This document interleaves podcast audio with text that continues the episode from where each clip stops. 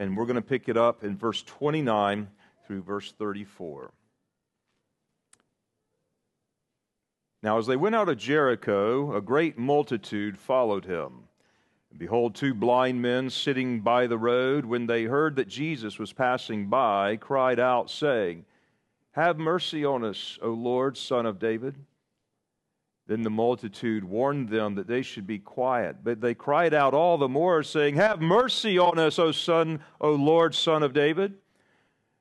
So Jesus stood still, and he called them and said, what do you want me to do for you? And they said to him, Lord, that our eyes may be opened. So Jesus had compassion, and he touched their eyes, and immediately their eyes received sight, and they followed him. Our gracious Father, as we come to this text today, we pray that the Spirit of God would illuminate it into the depths of our heart we pray that you would turn the lights on down there. We pray if there's anyone here walking in darkness this day, that you would give them life. And Christ would open up their hearts that they can see his glory and follow him. We pray for any of your people here today who whose hearts may have grown dull, that you would quicken them. We pray you would revive us with your Spirit and do the work that only you can do, and be glorified this day to strengthen us in the faith of Christ. And may He be glorified, and may our Father in heaven be glorified through Him. In Jesus' name, Amen. You may be seated. I am so thankful to be back here today preaching to you without a squeaky mouse voice, and very thankful for how the Lord has sustained strength. What we see here before us is the last miracle the Lord performed for an individual according to Matthew. And there were some others, but according to Matthew's gospel, this is what the Spirit wants us to hear from his perspective and according to the purpose for this, why this gospel is written. A few introductory comments that I feel compelled to give before we even get into the narrative much here, because it can be a little confusing when people come to the text and they read over in Mark and they in Luke the, the parallel passage, and there they only read of one blind man. And Mark even calls him by name, Bartimaeus. It's the same account. And that doesn't need to be difficult for us you need to take great confidence that this is the Word of God, inspired by the Spirit of God. God is the author here, and He doesn't contradict Himself. Always let that be your controlling presupposition and conviction, even when you can't figure out the seeming paradox. Because when we come across accounts that sometimes the Spirit Himself does not even harmonize it and doesn't communicate uh, that with us, but that doesn't mean that there's contradiction in the Gospels. And in this particular case, you have two writers, Mark and Luke, and they give us an account of one man in this account, born blind or was brought blind, and he was the most prominent of the two, and he was the spokesman for the two, but we're only focused on this man, even given his name there. But Matthew here is not as concerned about the single person but he gives us a little more information. There's another man sitting with him as well. Okay, so don't let that bother you. A second point, as a matter of introduction this morning, is for us to understand that these stories in the Gospels prim- do not primarily tell us that Jesus had compassion on people with physical needs. That is not the primary reason they're there. Now, why saying that? I don't run I don't want to run the risk to minimize the genuine heart of God that he has for people with physical needs. His heart is really moved with compassion over folks who are ailing or deficient in some way. And God, throughout the Bible, shows us that He has special compassion on the poor and the needy, on widows and orphans, the troubled and the weak, and He wants you to have that compassion too. In fact, on one occasion, our Lord didn't want to send people away in the lateness of the hour because he was concerned that some may faint. So he wanted to gather them together to feed them, which he did. So our Lord cares for all of your needs. He's very tender, very compassionate, even for those physical needs. And people all around this world, or in pockets of this world, I should say, uh, there are some people that go hungry this day. And some would ask, why does God not care about that? He does. But He cares a great deal more about things that are just people going hungry. He does care for them. But He cares far more for their eternity, even than feeding and clothing and sheltering them. Unless we remember that when we come to these stories, there will be just curiosities for us, and they're going to fail to have any impact at all. The primary focus of these stories is not that Jesus had physical or compassion for their physical needs. These stories, every one of them, is intended to say far more to us than Jesus meeting the physical needs of people.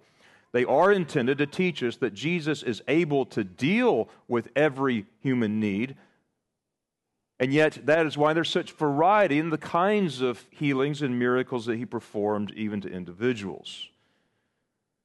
But these things are confirming his claim that he is the Son of God, the Lord. The variety of the needs that people have and bring to him communicates something about the very nature of the various needs people have, but also the ability of the Son of God to address them. A third matter of introductory comment that I'd like to give is really an interpretation principle. It's a matter of how we come to interpret this, it's a hermeneutic principle. And we want to be very careful when we come to the Bible and to narratives and stories and parables, the like, not to spiritualize the text. Oftentimes, we look at a story and we draw in a spiritual uh, analogy, and then we begin to uh, make these spiritual identities or analogies by spiritualizing the text that the Holy Spirit did not intend for us to have. So be very careful. We need to let Scripture interpret Scripture. But I will say this the Scriptures sometimes do make those spiritual analogies of which we are supposed to understand. And I do believe it's true here that he's talking about something, and he wants us to see through the physical blindness of these two men something of the spiritual aspects here. And so, with some of those preliminary comments in mind, I want to preach to you this morning from this passage on spiritual blindness. Spiritual blindness is a very fearful thing because most who have it don't realize it. And you may be sitting here today in blindness and not realize it. Unsaved people are naturally spiritually blind, and the only remedy for them is for God to remove the blindness. The Holy Spirit illuminates their hearts in services like this, where the Word of God, His Word, is preached and brings to their attention that they need Jesus. And they call out upon Him, and their blindness is removed. It's not a remedy that we can fix. It's not a, or a sickness that we have a remedy for. It's not in our power our strength. This is a work of God. And yet, there are also deceptions and blind spots and darkness that even Christians can have that can have a detrimental effect on their life, even to the point of apostasy and leaving the faith. Now, I'm not going to qualify that statement. I'm going to move on forward in the, in the message here, and I'll bring some of those texts into bear upon the situation uh, as we go through. But we need to be watchful and careful with our spiritual lives.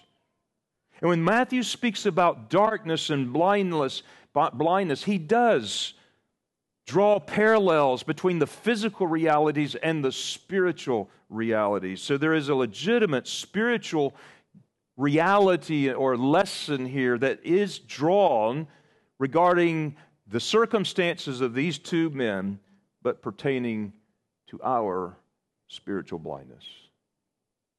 I want to show you how Matthew has interacted all along through his gospel, all the way up to this point where he is about to go into uh, his week of suffering, and this is the last individual to the last miracle to the individual that he's going to give us an account for. So I want to back up a little bit, and I want us to see this spiritual blindness.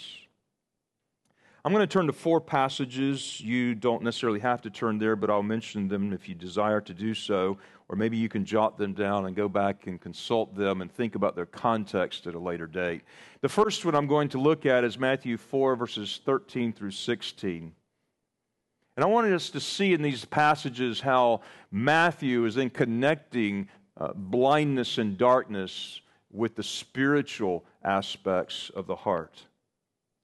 It says, After leaving Nazareth, he came and he dwelt in Capernaum, which was by the sea in the regions of Zebulun and Naphtali, that it might be fulfilled, which is spoken of by Isaiah the prophet, saying, The land of Zebulun and the land of Naphtali, by the way of the sea, beyond the Jordan, Galilee of the Gentiles. The people who sat in darkness have seen a great light. And upon those who sat in the region in the shadow of death, light has dawned. Seven centuries earlier, the prophet Isaiah prophesied that God would do something special in the very area that Jesus now was. God talks about the fact that he will deal with his people as a result of them failing to respond to them. And in Isaiah 8, we read the very last verse there moments ago. And because God's people failed to respond to him, there was going to be, they were going to be left in distress, darkness, and anguish of gloom, he says. And that's how we left at the end of chapter 8 as we read just those three verses in Isaiah moments ago. And the gospel writer quotes that portion gloom and darkness that God was predicting wasn't something that was coming in the far distant future. And between the two testaments, the time when the Old Testament was finished at the end of Malachi, before Christ comes into the world in Matthew and Gospel, there's what we call the intertestamental period of about 430 years. And it was there that God, that this prophecy began to take place. And darkness and gloom came upon the people of God who rejected God. It was into that context that Jesus came into this world, into this time of predicted gloom. So the light came to his people, and they sat in darkness.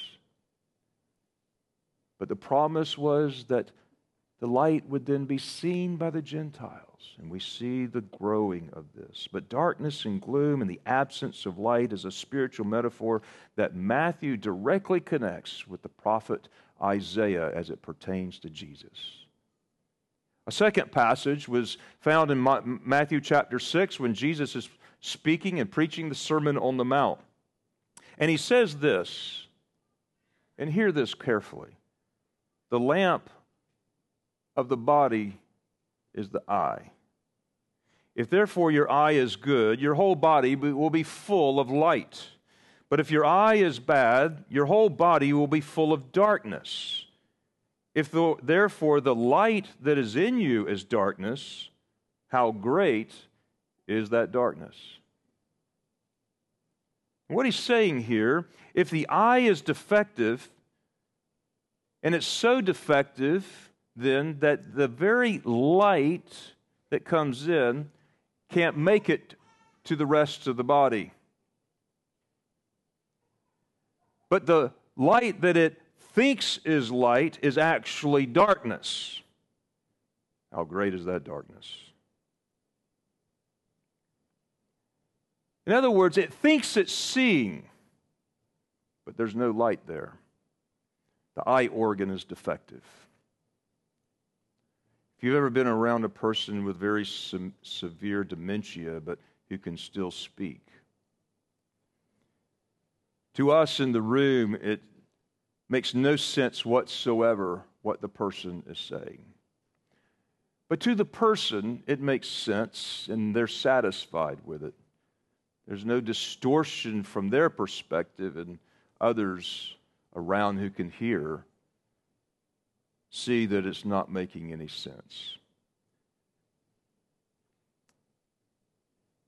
His light is darkness, but he can't see it.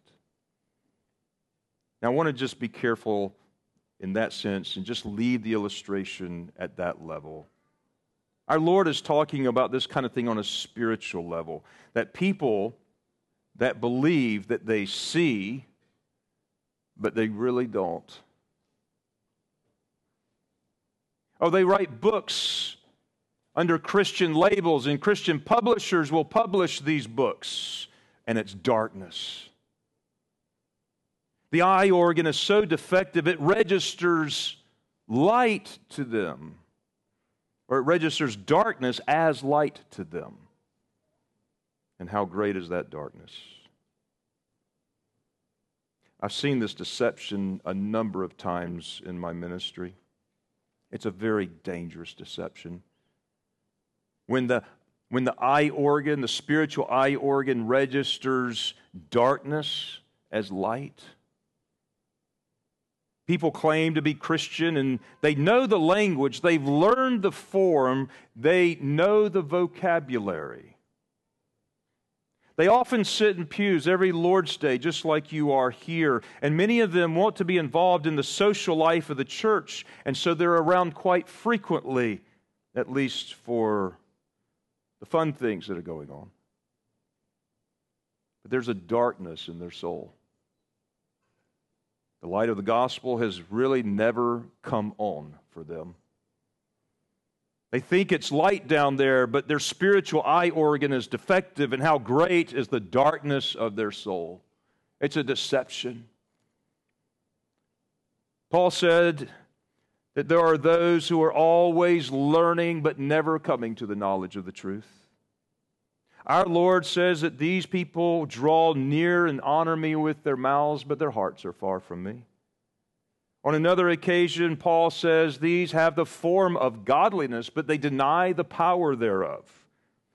Paul tells Timothy, which is the pastor which he leads at Ephesus, he says to the pastor, he says, From such people, stay away. Stay away. Don't hang out with people like that. They're dangerous. Now, it's one thing for a believer to hang out with unbelievers who need the gospel and are lost. We're commended to do that, just like our Lord did. But those who claim Christ with their lips, but their lives are so willfully contrary to the Christian life, are dangerous to the body of Christ. those who never join a church and come under its government, those who never submit themselves to the authority that Christ has appointed for them, those who never serve or get involved in true ministry to others, but they show up at the social events. Those who are intellectually stimulated by intellectual discussion of theology on deep subject, but their lives are so contrary to what the Bible says how to live debates on endless genealogies and vain and worthless things that Paul told Timothy to stay away from because they don't profit. People get all in the church and they can talk about all those things, but the lights are really not on in their heart. Jesus told us to beware of people like that. Beware of the false prophets who come to you in sheep's clothing, but inwardly they are ravenous wolves. On another occasion, he was given warning and woes to, about the, to the scribes and the Pharisees and the hearing of others. And he says that even so, you also outwardly appear righteous to men, but inside you're full of hypocrisy and lawlessness. The lights are not on down there.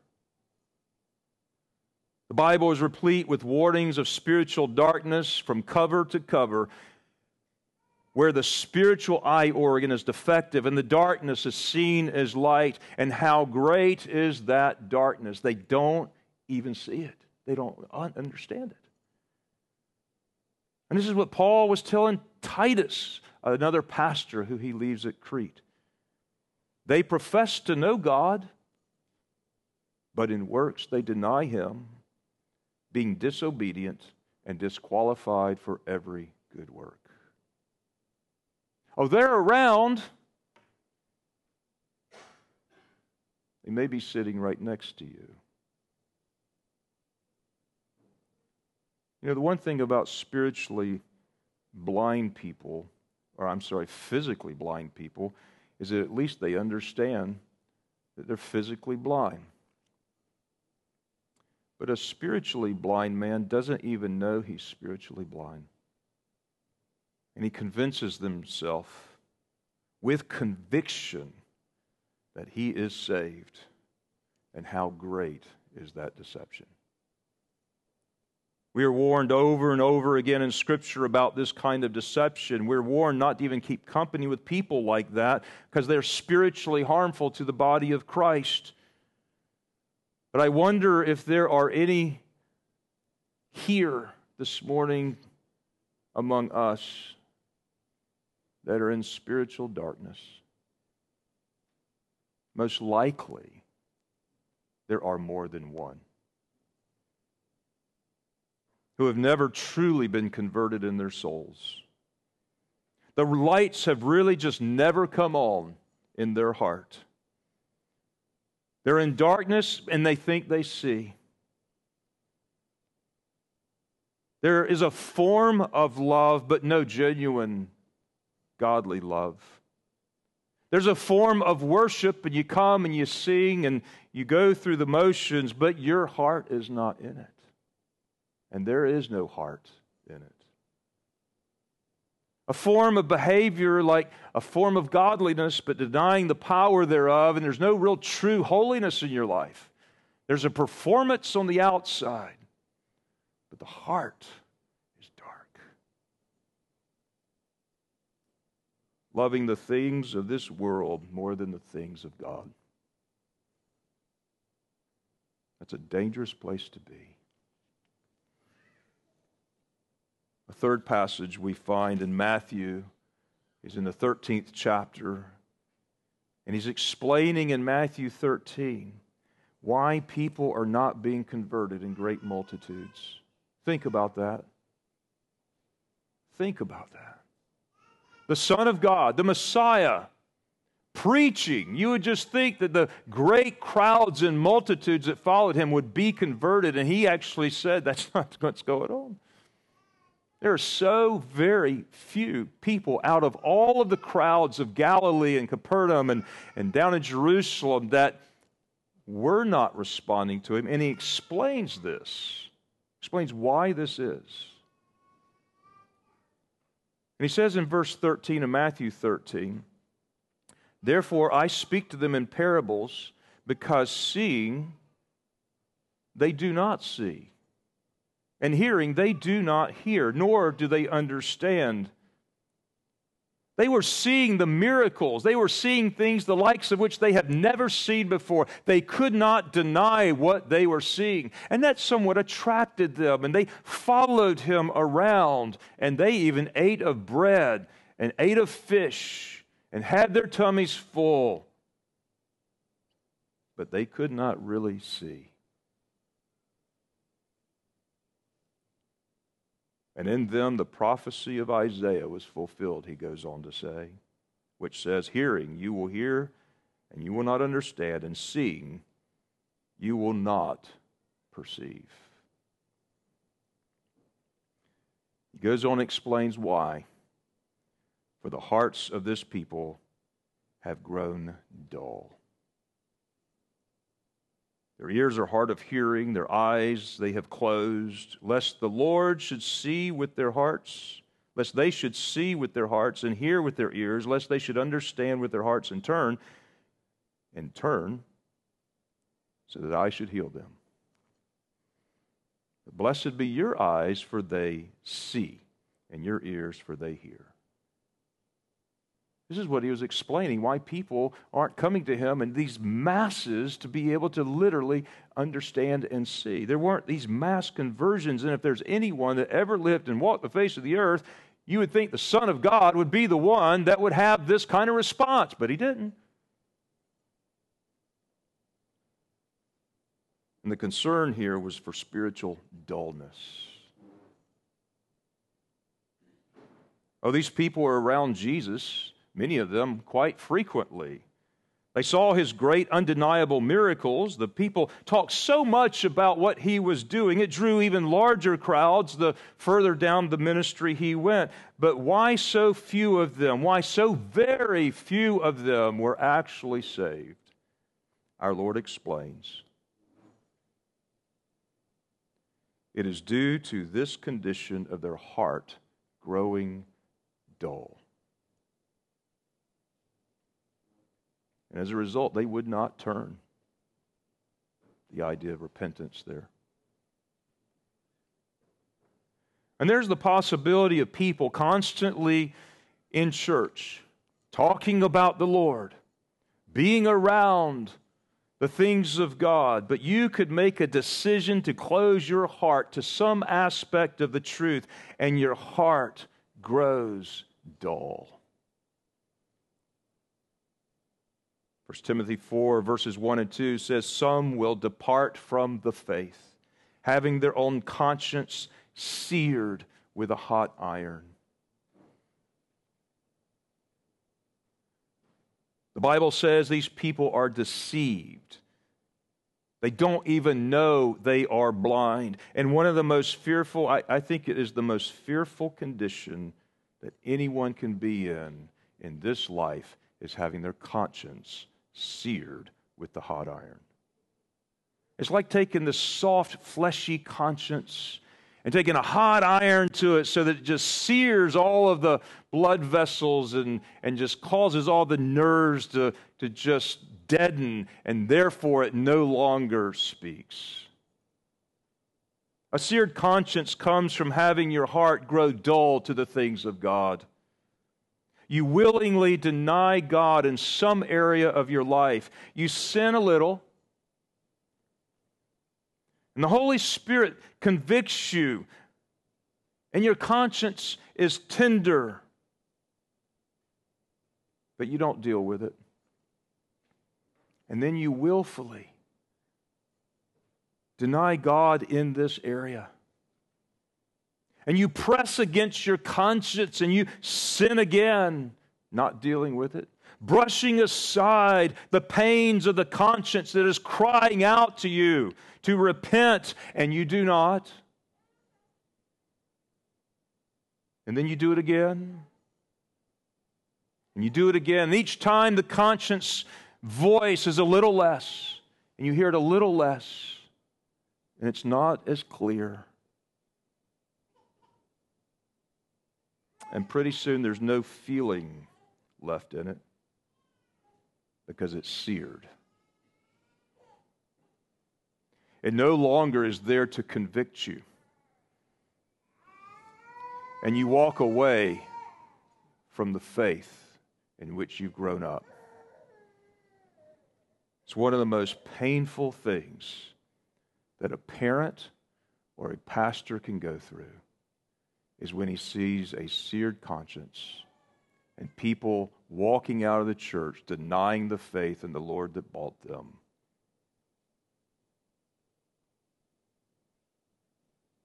Oh, it doesn't necessarily come in the full denial of Christ, though it may, and it sometimes does. But the preaching becomes burdensome. The world becomes more attractive and there's great darkness in the soul.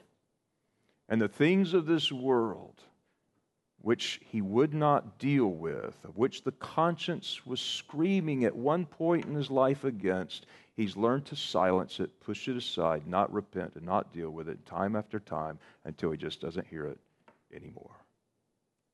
And there he goes. There's a host of areas in our life that this, is, this can happen. Don't let it happen to a single area of your life. Not a single one. That's why these warnings are here for Christians.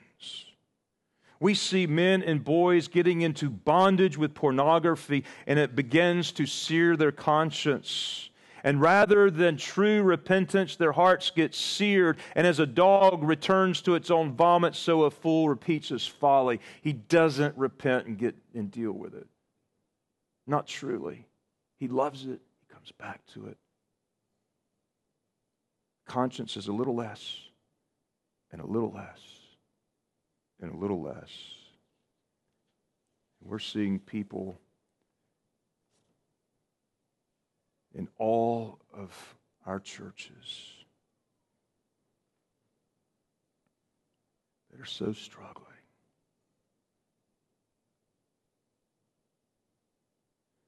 We see people in our churches also forging a lifestyle for themselves, a lifestyle of comfort. They get at ease and they get comfortable with where they are to the extent that they will not lift a finger for the Lord and sacrifice their lives for the sake of other people in love. We see people who so love this world and the things it offers, and they don't want to give up their lifestyle. And they somehow find the convenient way to put this under their Christian liberty. And their hearts become dull, and no longer can they see spiritually because their conscience is being seared. We see people who become embittered in a relationship. And they don't respond to the time in which God is crying out to them. And little by little by little, until a point where they don't hear God any longer, they don't hear their conscience. And they become so controlled by their bitterness, they are so deceived and so blind and the Bible says those people have become deceived by demons. Their conscience does not even testify to them any longer that there's a problem because they willfully did not deal with something and they brushed it aside and their hearts became dull.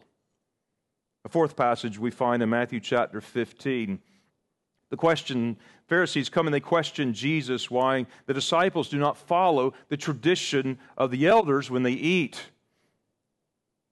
And they were bringing up both a doctrinal point and a point of application on that doctrine. And Jesus began to explain to his disciples, verse 8 and 9 These people draw near to me with their mouth, and they honor me with their lips, but their heart is far from me. In vain do they worship me teaching as doctrines the commandments of men. He finally tells his disciples, after he gets finished explaining some of this, he said, Let them alone. They are blind leaders of the blind, and if the blind leads the blind, both will fall into the ditch. In all these passages that I just mentioned to you, Matthew draws a parallel from the physical blindness and the darkness to the spiritual reality in some men's souls. And all these passages are warnings to us who are in such close proximity to Jesus on a regular basis that, like the Jews who followed him around or the Pharisees who were well trained, so to speak, could not deny Jesus' power, they could not deny his miracles, they could not deny these things, but there was spiritual darkness in their soul, and the lights just were not on down there and they didn't even know it was dark. And blindness is a metaphor for someone who fails to comprehend spiritual truth and respond to it. And when you give a spiritual truth and someone can't receive it, it's like a blind person. It's like sitting in a cave in the pitch black. And you're hearing spiritual truth today, but some of you can't hear it. You can't receive it. You're not going to respond to it because you're in a dark, dark place. It's in a service like this that streams of light from the Word of God are going out. And some people get it, and some people are being convicted, and some people are asking, Lord, is there darkness in my soul? And some people are feeling a little tense right now. And they're hearing and they're listening and they're leaning into it, and other people have just dismissed it 10 minutes ago. And that's what the Holy Spirit wants us to understand from this passage. Here was two men that were physically blind, but who really could see spiritually. Notice four things they did that were instructive to us, real quickly. In verse 30 of Matthew 20, first thing they did is they cried out to Jesus for mercy. They cried out to Jesus for mercy. This is the way and the only way you approach Jesus when you have to deal with blindness. How many people talk about what they have done or their experiences? Crying out for mercy denies all of that. Nothing in my hands I bring, simply to thy cross I cling. You cry out for mercy. It recognizes he, he is in a state to be pitied. That's what mercy is. It looks upon someone with pity and has compassion for them. If you cry out for mercy, you're saying, Lord, pity me. Look upon my sorry state. I am a beggar. I have nothing to offer. This state becomes so real in the heart of a person who genuinely understands Jesus. He doesn't care what anybody else thinks about him, no matter how embarrassing or shameful, he is a beggar that cries out to Jesus. And we should all be beggars that cry out for Jesus' mercy. It's a state of humility. It sees one's great need. Secondly, notice with me, they confessed Jesus and yielded to his lordship. Son of David, they say. There's a lot of understanding with that. And then the next time they cry it out, they put Lord with it, Master. And they understood this. There's some understanding. There's some lights that went on. This is the Messiah. This is the promised Messiah. And they call him Son of David. There's a lot of import of understanding as they call this particular appellative of Jesus. And they believe Jesus, the Messiah, could heal them. And they go to the Son of David and cry out to him, Lord, have mercy upon us. Unlike so many around them, they came to Jesus on his terms and not on theirs. And that's the only way you can come to Jesus. And number three, their faith in Jesus overcame all discouragements and all fears that attended their circumstances to distract them. Did you notice that? The crowds who were following Jesus told them no. They tried to discourage them. They tried to defeat them. They tried to distract them. They tried to keep these blind men from coming to Jesus, and yet they overcame every obstacle. They were not overcome with the people and what the people would think of them. They didn't say, oh, okay, and just shrink back.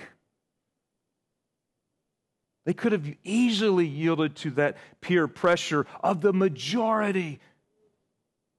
They could have shrunk back into the background if they cared more about what people thought about them than what they cared about their soul and what Jesus thought about them. They would have none of that. They cried out all the more, Son of David, the Lord, have mercy upon us. Not deterred by the people's discouragement, they overcame. Have you ever been tempted or discouraged to do something away from righteousness? Yeah. You know it to be right, but you're getting discouraged, and perhaps maybe even the brothers and sisters are, are in some way distracting you, discouraging you away from your walk with Jesus. Never, ever go against your conscience, no matter what, and overcome those obstacles. If you have to, cry all the more. Cry over their distractions. Overcome the obstacles by calling all the more on Jesus to have mercy upon you. Ignore the crowds. Ignore the fears within you. Ignore the, the embarrassment. Don't worry what others think about you. Only one thing matters, and that's your relationship with Jesus Christ, and it needs to be real. The lights need to come on. 1 John 5 4 informs us that it is our genuine faith that overcomes.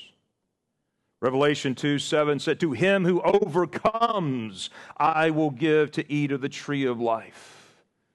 Overcome. And that's what they did. Number four, notice here, they were specific about their need and what they wanted Jesus to do. Jesus asked them, What would you have for me to do? That's an interesting question. You, you think, you know, Jesus knew. He asked them specifically. And even ministers are trained. When people come to the minister, a minister should ask them what Jesus said How may I help you? How can I help you?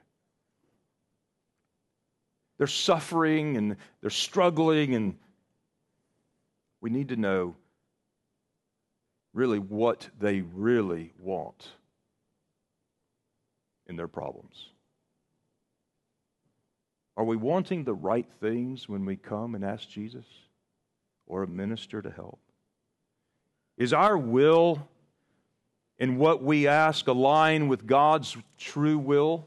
Are we coming to Jesus on His terms? Or are we trying to twist it to make it ours? James 4 3 says, You ask, but you do not receive because you ask amiss, that you may spend it on your pleasures. Pastor,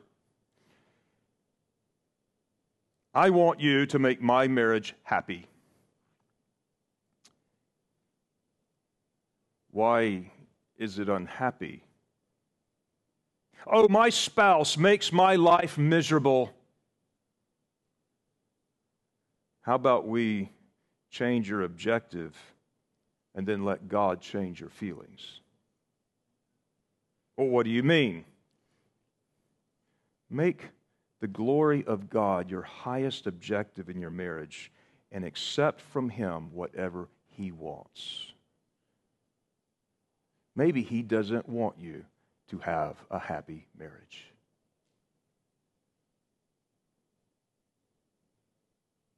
Hosea. Maybe there's something bigger. Can you accept that? Will you yield to that and cry out for Jesus for mercy for yourself?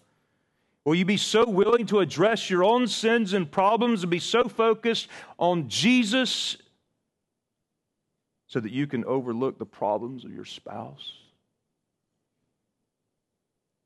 The answer that comes next will inform me if I can help this person find the grace that he or she needs to overcome and live victorious in Jesus, no matter what the marriage results are. The men were specific with Jesus about their needs. They knew exactly what they needed and they fell upon him on his terms. We want to receive our sight. And Jesus had compassion on them and healed them. Jesus has compassion to those who are humble.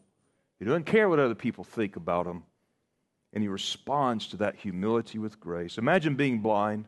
Imagine being going through all your life and you're blind. And you come and you hear about Jesus from other people and they're telling you who he is. And you come, where is he? Where is he? Where is he? Son of David, have mercy on me.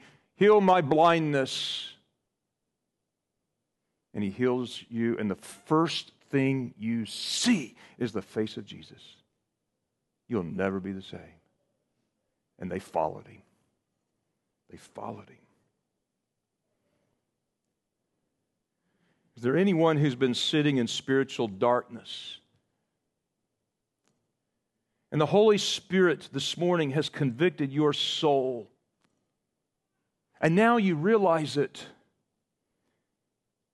You've been playing the game of religion, but you've never been truly converted. And right now, here's what you are to do you cry out to Jesus for his mercy to save you from your sins.